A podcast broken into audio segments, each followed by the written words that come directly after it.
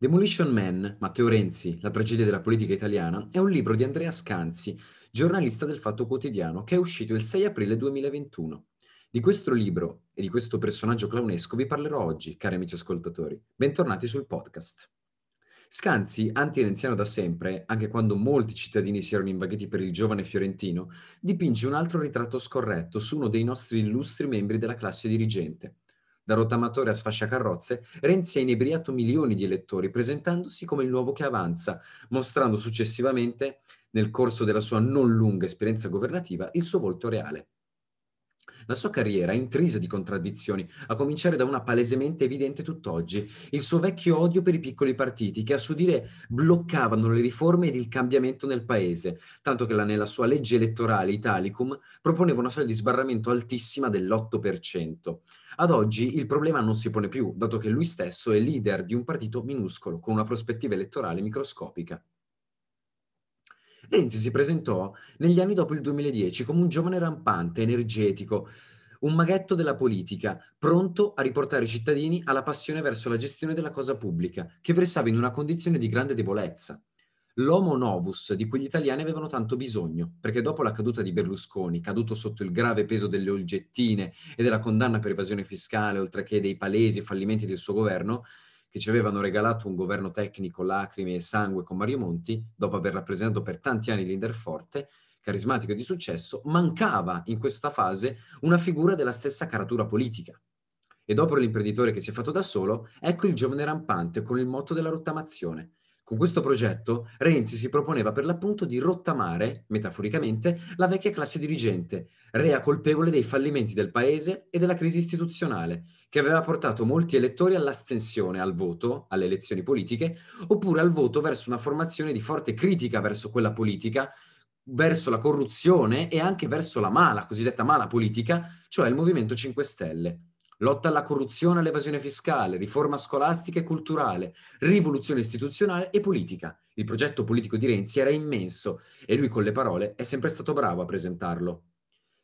Convincere i cittadini al voto per sé è un'impresa facile in un contesto del genere, un po' meno il mantenimento di questo consenso corposo.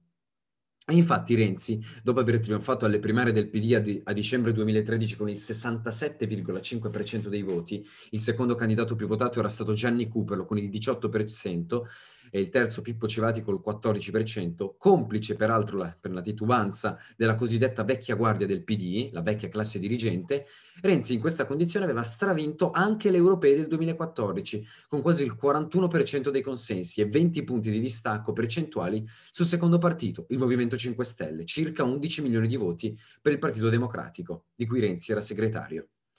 Nel frattempo era divenuto presidente del Consiglio, peraltro, a febbraio, con un omicidio politico eccezionale, come racconta lo stesso Scanzi nel libro. Un delitto perfetto, citando un film di Hitchcock, quello dello stai sereno del Ricoletta, il premier in carica prima del Fiorentino. A quel punto Renzi aveva tutto dalla sua parte, un consenso altissimo, un partito ai suoi piedi, che taceva perennemente nel nome dell'unità interna, con una bella accezione di conformismo, si intende, poi aveva l'informazione dalla sua, come sempre del resto, a parte pochi sovversivi, aveva la presidenza del Consiglio, che insomma dà molta visibilità. L'ammirazione era vasta, anche a livello europeo, per il più giovane premier della storia repubblicana d'Italia, entrato in carica a soli 39 anni. Scroscianti applausi lo accoglievano tutte le apparizioni televisive, che certo non scarseggiavano. Il percorso, come possiamo notare, non è tanto diverso da quello di Berlusconi, ma il Caimano era direttamente il proprietario delle televisioni e dei vari canali di informazione e aveva uno strapotere sociale non indifferente, destinato a durargli per due decenni. Renzi, complice la sua inferiorità nel campo del potere e la sua inesperienza, è rimasto in sella per soli quattro anni, nei quali ha dilapidato e scialacquato il suo consenso.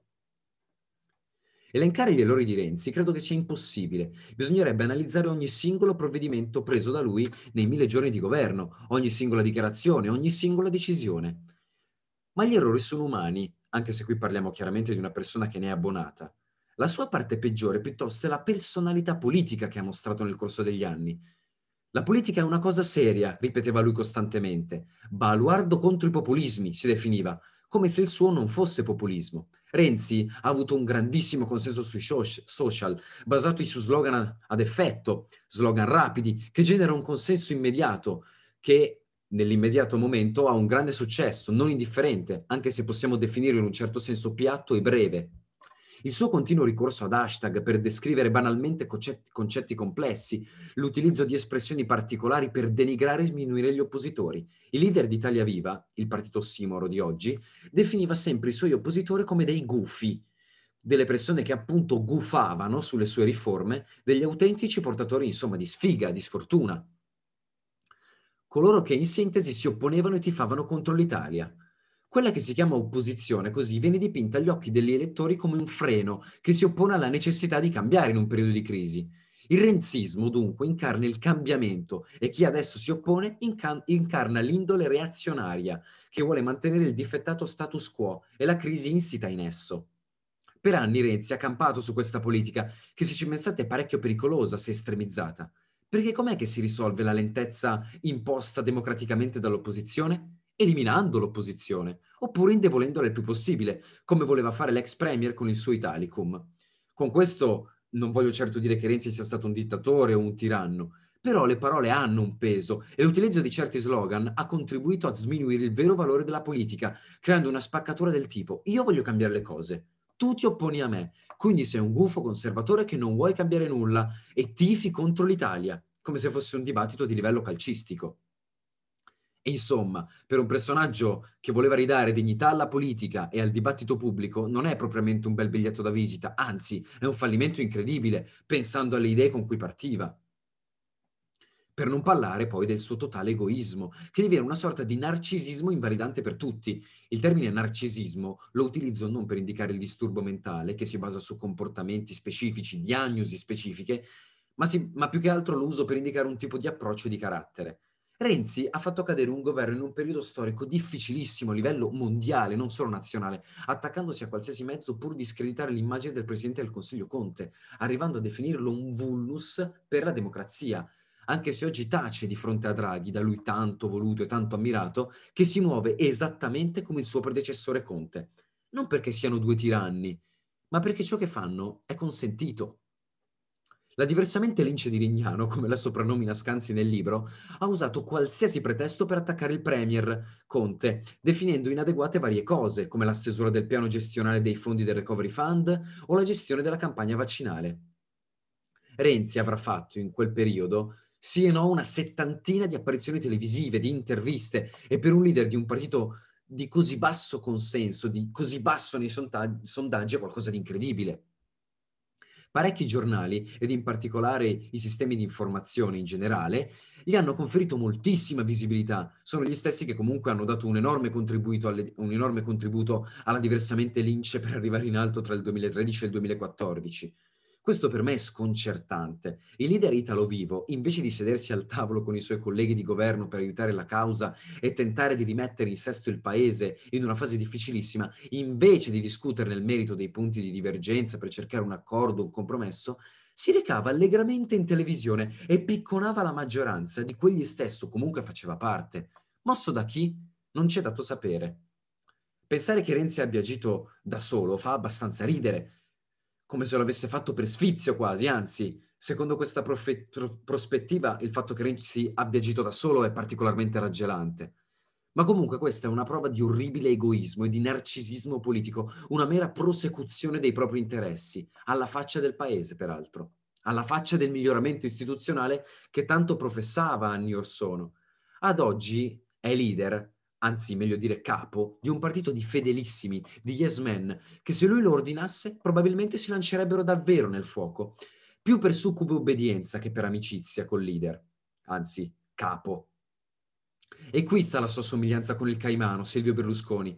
Intendiamoci, Renzi non ha avuto neanche lontanamente i medesimi guai con la giustizia e non ha una condanna definitiva per evasione fiscale sulle spalle e non ha mai usufruito di prescrizioni o di amnistie non ha la stessa preoccupante storia alle spalle. Ecco, preparatevi che un giorno vi racconteremo minuziosamente la storia di Silvio Berlusconi. Ma entrambi, sia Renzi che Berlusconi, hanno una visione della politica molto simile, molto vicina, l'idea del leader forte che diviene una sorta di capo, circondato da uno stuolo di fedelissimi, la politica come una questione personale, privata, il populismo con slogan facili da gettare in pasto al basso livello dell'informazione televisiva come Berlusconi, oppure in pasto ai social, l'informazione sui social, come Renzi. Entrambi, prima di divenire Presidente del Consiglio, asserivano di ammirare la magistratura e di volerla difendere dagli strappi politici che volevano limitarla. Dal loro primo giorno a Palazzo Chigi in avanti, però, hanno iniziato invece a sparare a zero sulla magistratura che inquisiva o condannava i loro colleghi nel partito e hanno abbracciato il garantismo italiota, il garantismo all'italiana, che spesso coincide con impunità. Le accomuna, peraltro, secondo me almeno, l'assoluto disprezzo verso le opposizioni, le opposizioni vicine, magari quelle sopra, soprattutto, anzi quelle interne al loro partito, alla loro coalizione. Il loro operato politico e di governo ha contribuito a danneggiare il paese in tantissimi campi, specie quello sociopolitico e culturale. Io spero personalmente che nessuno dei due torni in mezzo alle palle, dato che si vocifera proprio in questi giorni di una possibile candidatura di Berlusconi al Quirinale nel 2022. Al limite, tutti quanti dovremmo preparare i biglietti, di sola andata si intende, per il Botswana e tanti saluti. Spero che vi sia piaciuta questa puntata su Renzi. Io vi consiglio di, reg- di leggere Demolition Man di Scanzi, lo potete trovare tranquillamente in ogni libreria. Per, alc- per, altre letture su Renzi vi consiglio sempre di Andrea Scanzi, Renzusconi del 2017 e di Davide Vecchi, un altro giornalista del Fatto Quotidiano, L'Intoccabile. Il primo, Renzusconi, è sempre connotato dall'umorismo scanziano, il secondo, di Davide Vecchi, è più che altro una bella analisi sull'ascesa politica di Renzi, da presidente di provincia di Firenze fino a premier, passando per sindaco e leader del Partito Democratico. E niente, io vi saluto, fateci sapere cosa ne pensate di Renzi e del renzismo e noi ci vediamo a breve con una prossima puntata. Buona serata a tutti quanti.